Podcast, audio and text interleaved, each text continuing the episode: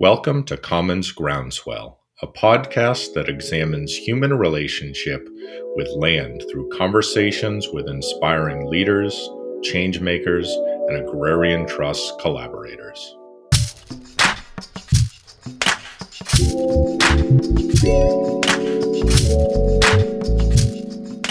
Welcome to Commons Groundswell. I'm your host, Natalie Ashker Sievers. Today I'm speaking with Elizabeth Dunne.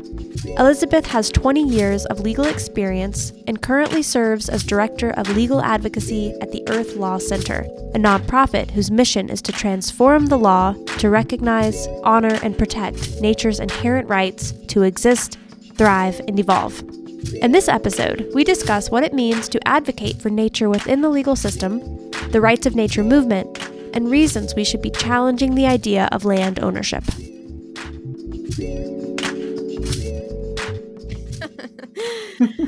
okay. Welcome, Elizabeth. Thank you for joining today. Thank you for having me. So, I thought a good place to start would be with your personal story a little bit. Um, how you came to advocate for Earth's rights and, you know, what got you interested in this concept of giving nature a voice within the legal framework? Yes, well, I've been um, practicing law for about 20 years now, which is which is hard to believe, but really about midway through my my um, journey, I realized um, from a lot of my experiences working with traditional environmental laws, working with communities on not just environmental realm, but also doing public interest impact litigation and trying to improve housing conditions, um, access for people with disabilities, um, and that kind of thing, I realized that there are so many limitations in our current legal system that we need new laws and we need to re- redesign really the fundamental presumptions that are part of our of our legal system.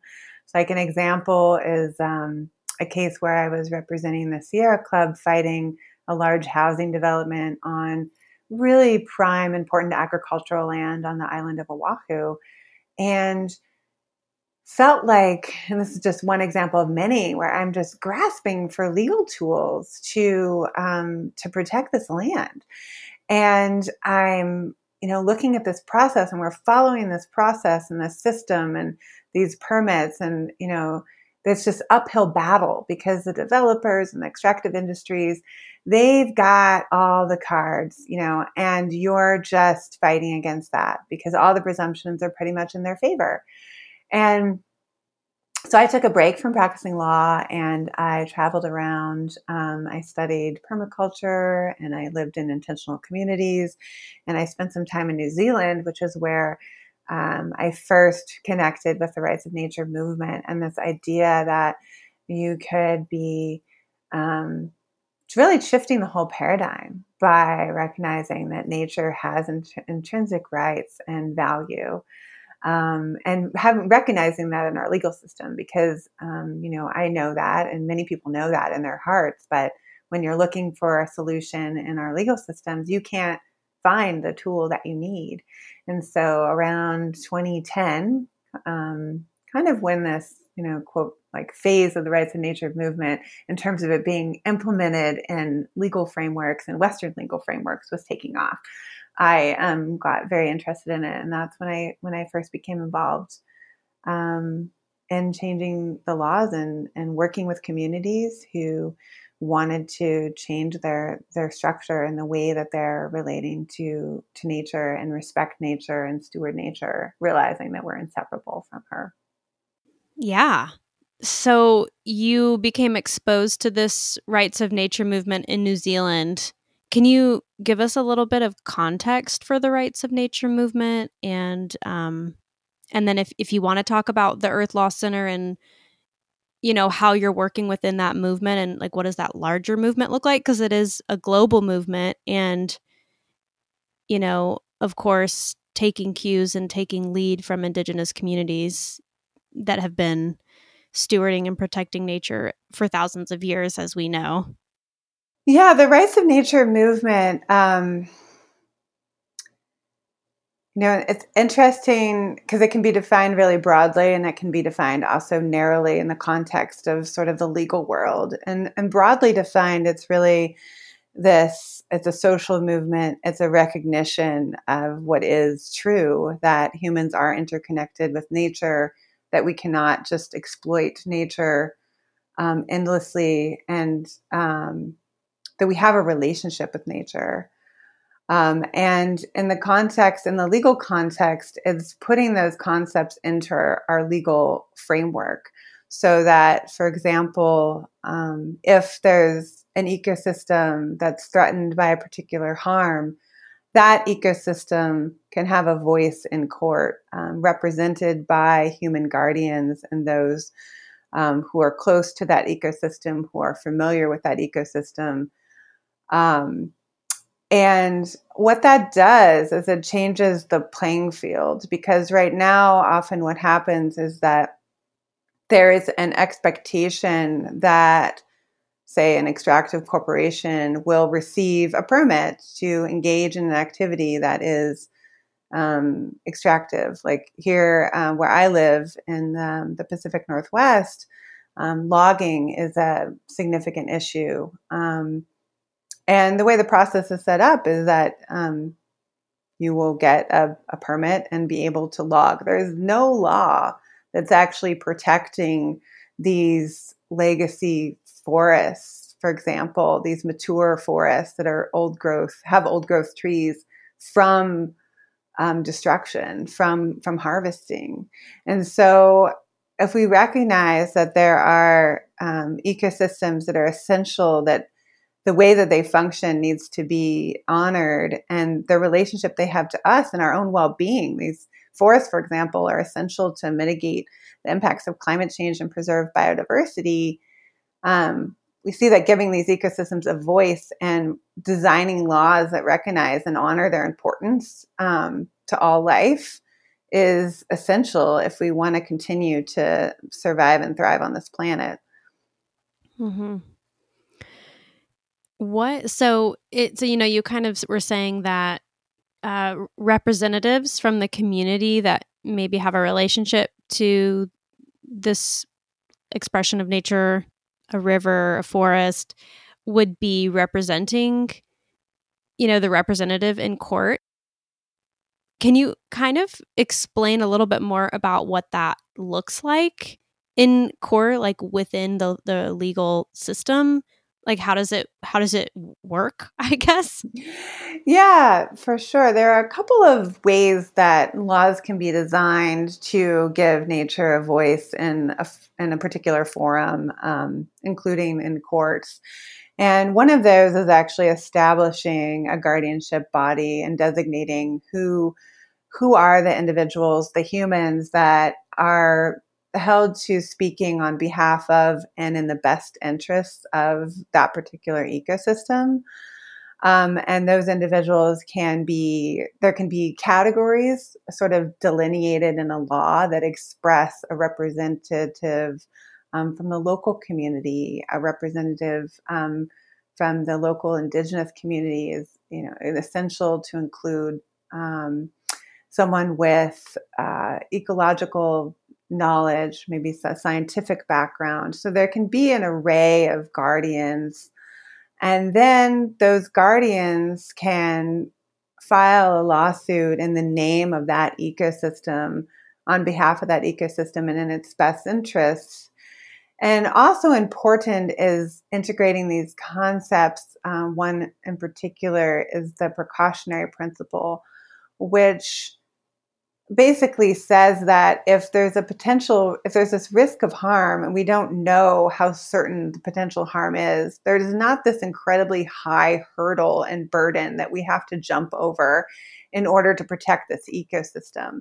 That we need to err on the side of protecting the ecosystem, or perhaps better said, there's a presumption to protect ecosystems. Um, when there's a potential threat, any potential threat of harm, and the community sees that threat, that needs to be honored. And if an ecosystem needs to be restored, um, these laws provide holistic remedies, so more extensive remedies than just a minor sort of here's a monetary payment for X amount of damage that we valued the ecosystem at this amount. Um, it's, I mean, that's another topic, but it's incredibly challenging to even value these ecosystems because they are, you know, invaluable. Um, mm-hmm. but so the way the law, so that's what it does is address some of the issues that come up in legal cases where um, a community or an ecosystem doesn't have equal standing, for example, with a corporation that is seeking to obtain a permit to extract what they're considering to be natural resources.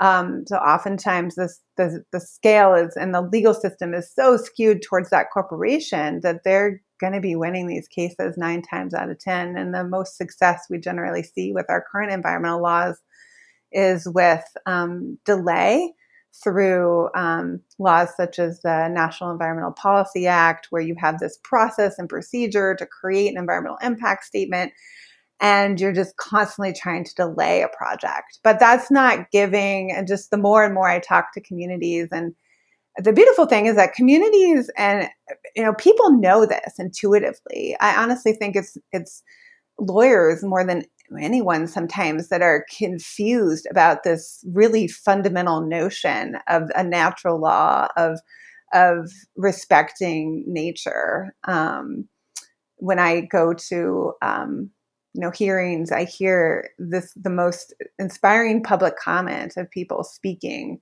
on behalf of nature, just intuitively, um, without any formal structure in place, even. So that's what gives me sort of the you know the the hope and and knowing that we will be shifting the current system that we have because it's it's not functioning the way we need it to. And um, i think most people do know that in their minds and their hearts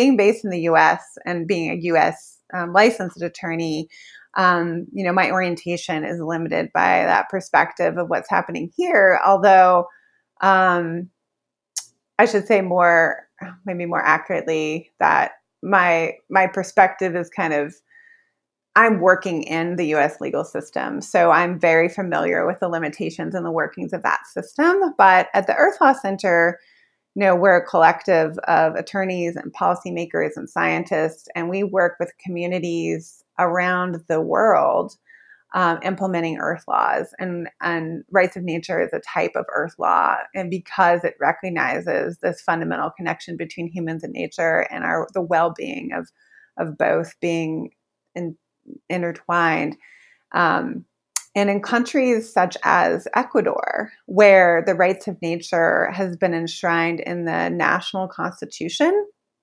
and that was dating back to 2008. So we're at a place where we're seeing decisions from the court, like Ecuador's constitutional court, um, applying rights of nature principles that are enshrined in the Constitution and defining then through those court decisions what those mean. And so a recent exciting case involved Los Cedros Forest, which was protected from mining based on application of the rights of nature as secured by Ecuador's constitution. So it, it was essentially saying know, here is this right that exists, this right of nature to exist and thrive. And we have a particular ecosystem that's being threatened by a harmful activity, which is this mining, this harmful extractive activity. And the court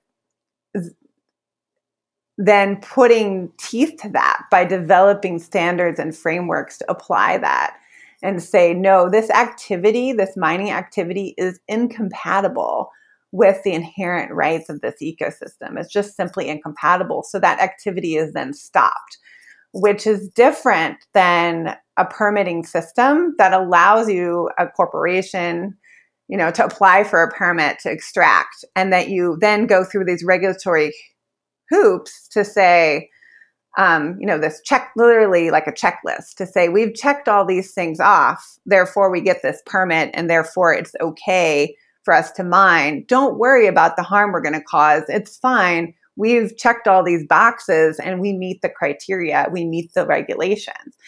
Because what we've seen is that obviously leads to mass devastation and um, destruction of ecosystems. So, what recognizing the rights of nature does is it doesn't mean that you can check all these boxes and say, oh, this activity is okay. It means you can actually say, this activity, this extractive activity is completely incompatible with the inherent, rights of nature in that particular ecosystem.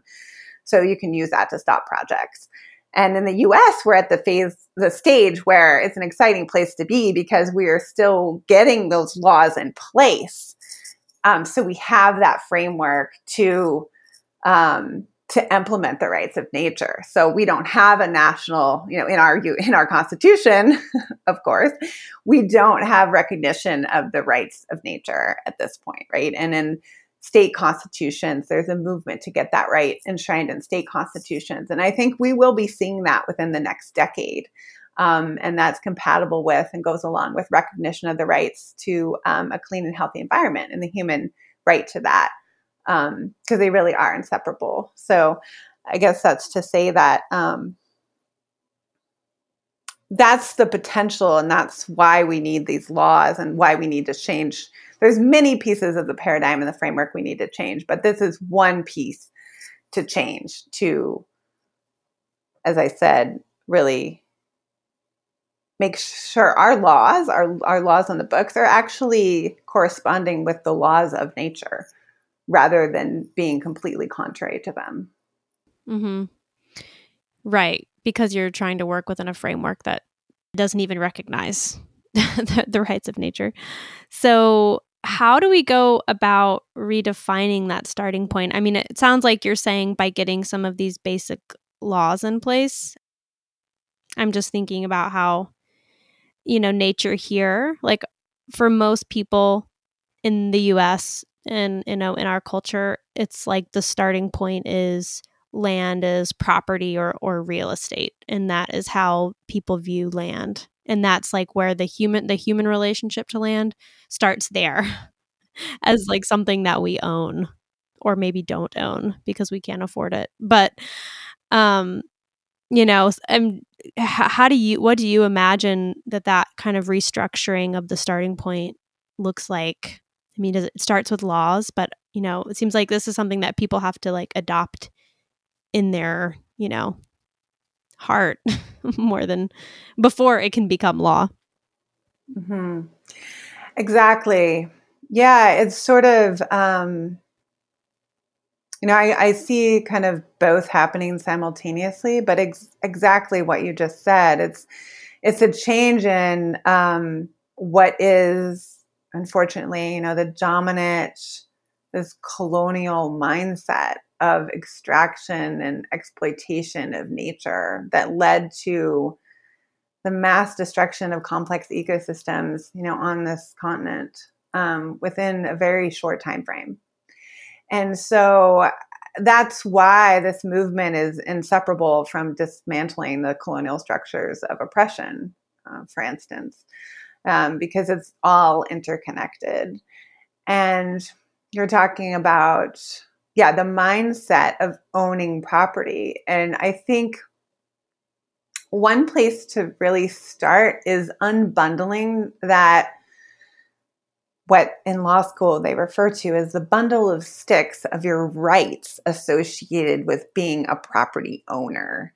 Um, that one of those rights being the right to extract and exploit unless otherwise regulated. Well, that's not, there's no reason that you should have that right. That's not a right that you have. You don't have a right to destroy nature and land and pollute it and do whatever you want just because you have this piece of paper that we have made up that gives you this you know, alleged right. I mean, if you kind of step back a minute and you look at the origins of these concepts, it's honestly quite ridiculous that you can have a piece of paper and then suddenly delineate the space um, and then call it yours and then destroy it when its impact that that destruction impacts the natural world it it um, impacts everything around you um, and so shifting to that mindset of having a relationship with the land and understanding that it is a relationship. Um, and I think that's where really there's so much to learn from the peoples who have stewarded this land that we're on. If, if we're, you know, I'm in Washington State and Port Angeles, Washington, and Lower Elwha Klallam territory, and learning um, from those who have stewarded this land from time immemorial. Um, and seeing that there's a relationship um, to the land. And I think that, because um, that's really one of the reasons I'm so excited about our work with Agrarian Trust and the Agrarian Commons is that the innovations um, that you all are doing in this space are are are necessary and, and very compatible with what what we're doing in this earth law space of honoring land relationships and getting people access to the land is is one key piece of that. And and then also embodying that stewardship ethic which people who work closely to the land and live on that land and are not separated from it um, it's just there. It just is, you know, you just know that. And so I think that, um, I mean, those are places to start is really showing with the work, um, like the work that you all are doing, showing what it looks like to live in right relationship with the land. You've collaborated with Agrarian Trust by incorporating the rights of nature into our agrarian commons leases. And so when a farmer signs the lease, they agree to respect those specifically defined rights of nature that are listed in that lease. Can you share some examples of rights that have been included in those leases before? Yeah, and I, am just going to share some examples from a lease that is um, actually available on your website um, through the Puget Sound Commons in Washington State. And uh, we worked there with you all to include some rights of nature provisions that are specific to ecosystems that are in um, the designated area, natural reserve area of this land. And so, um, you know kind of like in any in a lot of spaces right? There's often the the part of the land that you're you're maybe actively farming and engaging in regenerative farming practices. And then there's um, maybe a part of the land where that ecosystem is just kind of left to sort of do its own thing. And that's the piece the natural reserve piece that in um, certain parcels of land there's an appropriate space to to do that. And so for um, the natural reserve area, on this piece of land, some of the example rights we had are to be free from fund- fungicides, pesticides, insecticides, and herbicides of any variety, to be free from native species removal, to be free from overgrazing, to be free from substantial human caused disturbance, to maintain the naturally occurring water cycle, to be supported by healthy living soil. Um, those are just some of those examples. And again, these are within the natural natural reserve area, so that's the place where there's less human interaction. So it's not to say that, um, of course, actively farmed land is not free from all human interference, but um, so that's one place where we've incorporated that really is part of like a stewardship ethic and the ecological stewardship plans in the leases. And it's really there to just um, to really express and give sort of the land a voice and remind remind folks that the land has this these rights and we have a responsibility. I mean equally or more you know important is the responsibility and, and duties piece that we have. Because um, in the rights concept construct which is its own conversation sort of existing in this rights paradigm like we have in our western legal construct um, we have responsibilities that go along with that. And so in that view that we're working in it's really important to remember those obligations and responsibilities um, to fulfill those those rights, which gives us in practice, you know, how we're actually interacting um, with with the land. Mm-hmm.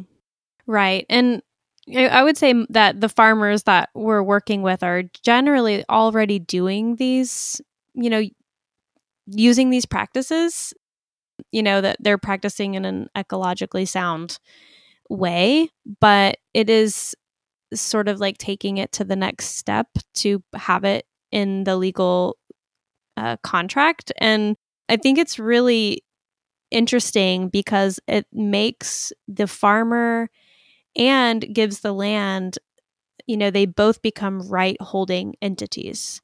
And that is really interesting because it it makes the two parties both sort of co-conspirators in a way as opposed to like the farmer is you know just you know managing or whatever the land. It's like they both have rights. They both are doing their part. And i'm wondering how you know from your vantage point that gives both parties space to thrive.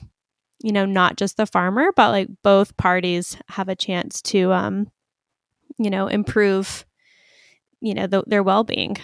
Mm-hmm, exactly. Yeah and that's really the the place that we started from and i think there's a lot more innovations we're working on in this space but if you kind of look at fundamentally you know what is a lease a long-term lease or a lease to engage in you know live on land and engage in regenerative agricultural practices or or just the the latter um, and in our typical lease construct, the land is not a party to the lease. There's there's which is if you kind of step back and look at it, it's it's funny, right? I mean, but it's of course expected because our legal system doesn't recognize nature as having a voice. And so but really you think about how land is the most fundamental party, you know, quote party to the lease relationship because the land is essential um, for um, everything that's happening and is the foundation of it. And so, you know, listening to the land, and I mean, there's a lot of practices that go along with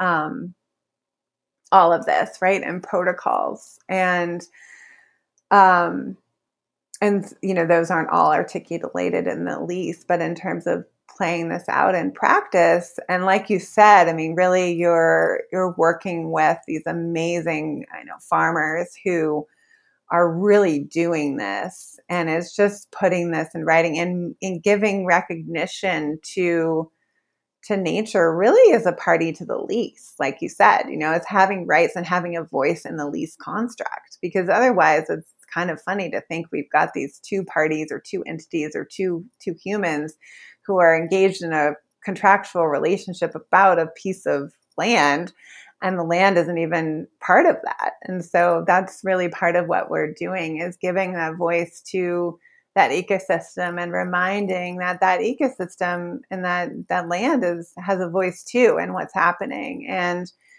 you know and and farmers know i feel like and you know people who are have the opportunity to be close to the land in particular obviously know that when we're caring for the land then it gives so much back to us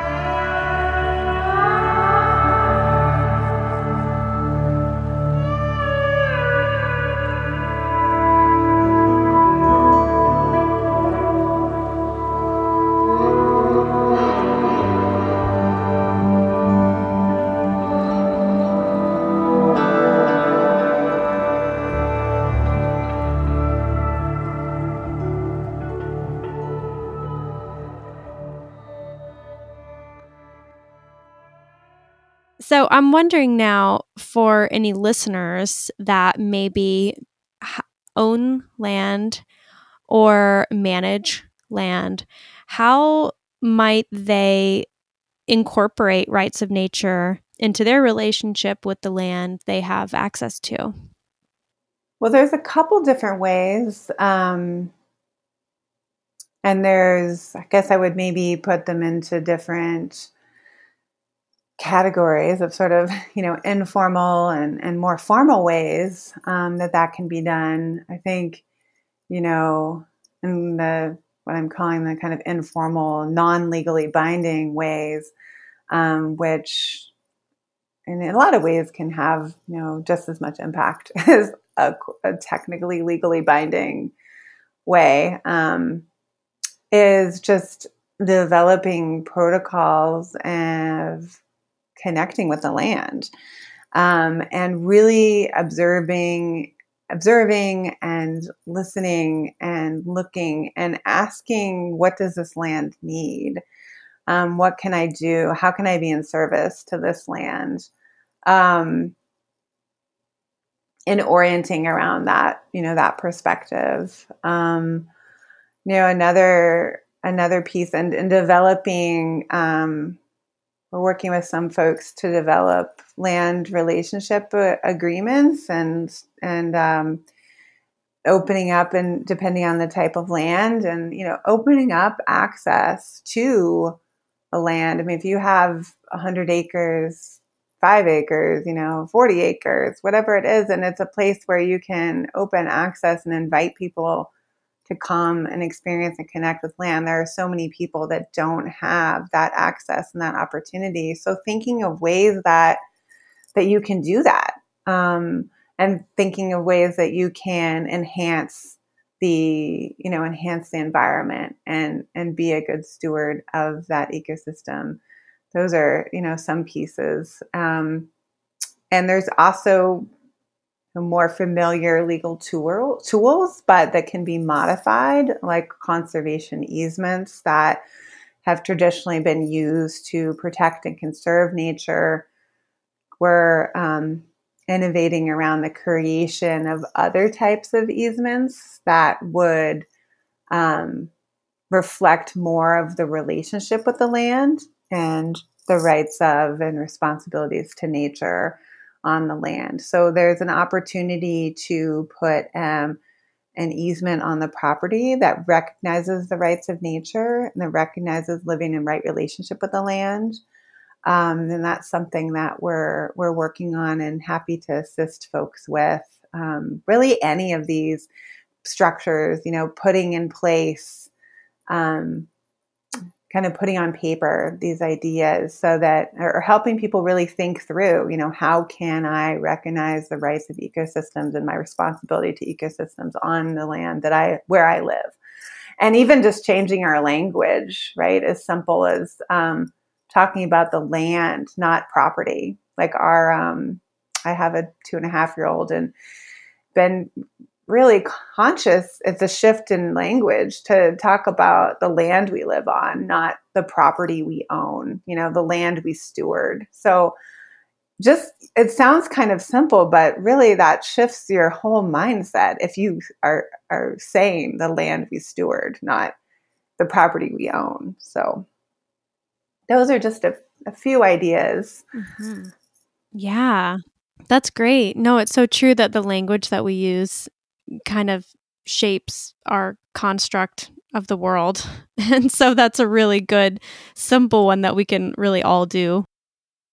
And we'll definitely, like you mentioned, on our website, there are a lot of free resources, and you can view, uh, I believe, all of the contracts for the different agrarian commons on our website. And so I'll, I'll link some of those into our um, show notes if anyone's interested in, in reading them. Are there any other resources, Elizabeth, that you'd want to share for listeners who are interested in learning more about the rights of nature movement or the Earth Law Center? Yeah, and I just wanted to make another note too on these on these documents that we're working with. I mean, these are you know, we're innovating in this space. And so there's always going to be an evolution of changes occurring. And we always welcome collaborators and ideas from from anyone. You don't have to be an attorney to be doing this work and be thinking about different ways to structure our relationships with land. Um, and I think we're just at the we're just at the beginning, really, right? We're working. We're sort of still confined by our current legal framework and property ownership regime, but there's so much potential to move beyond that into other spaces, which I'm really excited about.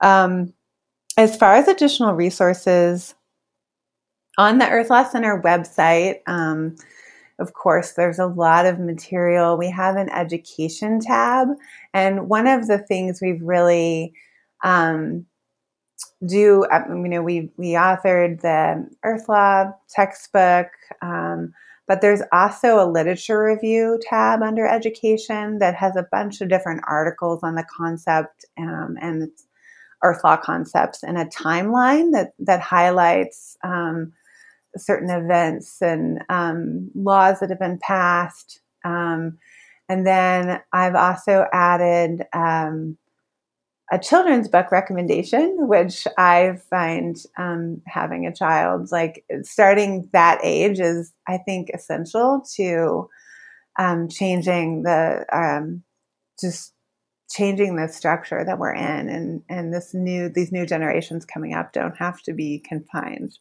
mm-hmm there's a lot of wonderful organizations doing work in this space too. Um, and you know, I can, I think we've linked to a lot of our partners on our website. So, and of course, folks are welcome to reach out to me um, with any questions, um, ideas um, for additional resources, and and my email. I think we'll I guess we'll probably put that in the additional materials, but it's edunne at earthlaw.org. Great. Can you share a little bit more about the Earth Law Center and the work that you all are doing? Yes, the Earth Law Center is a nonprofit and it's based in the US, and we work all around the world with communities and governments who are looking to pass innovative earth laws. And by earth law, I mean laws recognizing the rights of nature and also the rights of a human right to a healthy environment, um, laws that advance animal rights and other non human rights.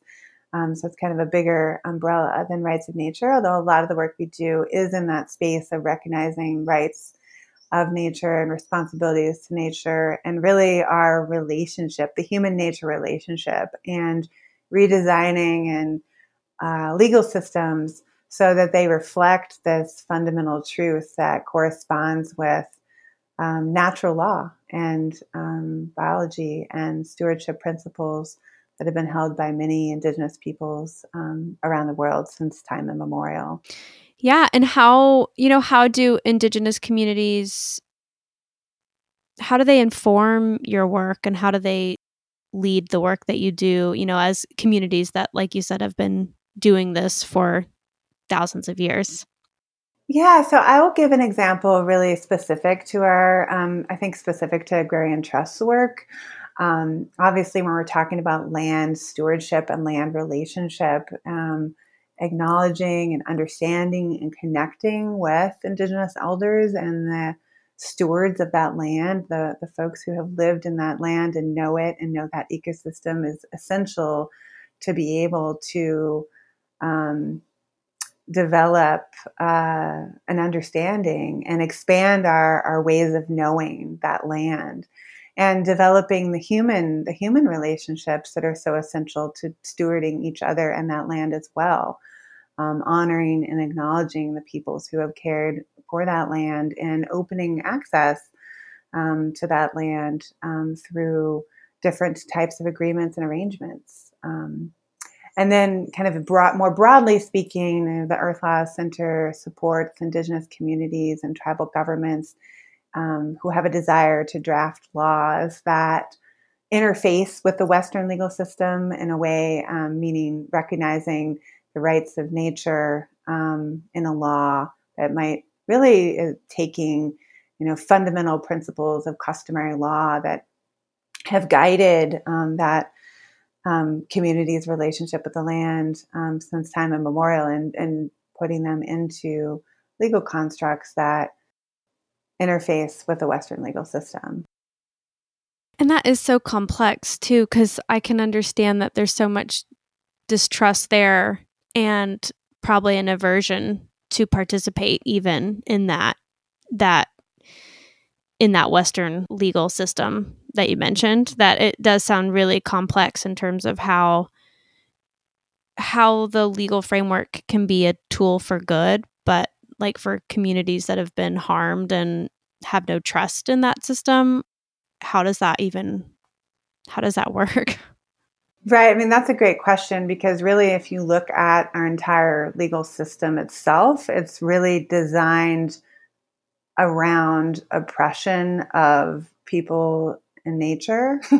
and so the legal system itself, I mean, I think for a lot of people, but in particular those who have been um, subject to unjust laws um, rooted in unfounded and violent philosophies um, yeah, we're not looking to that system to quote save anybody, right? And there's a um, understandable can be an understandable level of you know just distrust of that. So, um, you know, the way I see the work I do is sort of weaving between these different worlds, and we're looking for these solutions. Right now, we're looking for solutions to this climate crisis that we're in and this crisis of biodiversity loss. And we're looking at an array of solutions that we have. And that it's kind of the hat when I wear. And I, I look at folks and I work as a movement lawyer, I work as a you know, and, and strategy as a sort of technician for, for change. I'm just one of many of many voices, and I'm just supporting and amplifying and uplifting those voices to um, affect the change that's desired. And so, know, my role is is strategizing and assisting, and it's learning and it's stepping back and it's presenting ideas and um, and I think you know when it comes down to the rights of nature frameworks, there's a value in the way that these frameworks can interact with what is still, unfortunately, the dominant legal system, which allows corporations to extract, for example. And so, if you want to pass a law that can give nature a voice to fend off a corporation that's trying to put a pipeline through your land and your traditional lands, your tribal lands, the rights of nature can be a useful tool to to change the conversation and a pathway through which speaking about these traditional values and customary laws can come through. And so, um, and meantime, uplifting and amplifying those those other systems and ways of being and governance. Um, so we don't need to continue to elevate the Western legal system, but we do. I feel like we're still interfacing and interacting with it. Right. Yeah, because that change, that paradigm shift that we were talking about earlier, isn't gonna happen overnight, but it will take time and and uh, and a transition period. And and I hope that that we move towards something different in the this coming decade. Like like you mentioned, I'm gonna cling on to that. exactly, and I you know I think we will, if nothing else, out of um, you know out of necessity, because there's going to be so many shifts. I think, and um, I think that as we see maybe some collapsing of the current structures, what we have is a vision for a new combination. It's a it's a it's a new way and an old way, and it's a path forward that takes all of that we know, all of that has been learned from the past, and all that we know now, and moves forward even in an even better way. And that's where we need to get to is um, really re-rooting ourselves in that fundamental relationship between humans and nature. And I'm always encouraged and inspired by more and more people who who are just listening to their hearts and they know that there's another way of being, mm-hmm. and we mm-hmm. don't have to be stuck in this paradigm. And we can peel back those layers as fast as we want. Um, and I think when we when we need to, we'll see that we can do that. Mm, yes, I love that. We can peel back the layers as fast as we want. That's great. Well, thank you so much. I really enjoyed talking with you, and I feel like we covered some good ground. Thank you for sharing so much with us today. You're so welcome. It was my pleasure, and thank you for all of your work and all the tremendous work that everyone at Agrarian Trust and all of your partners and collaborators and land stewards do.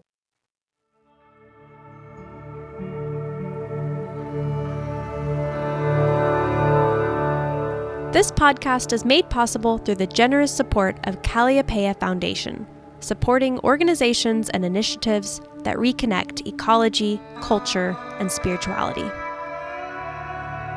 Learn more about our work at agrariantrust.org.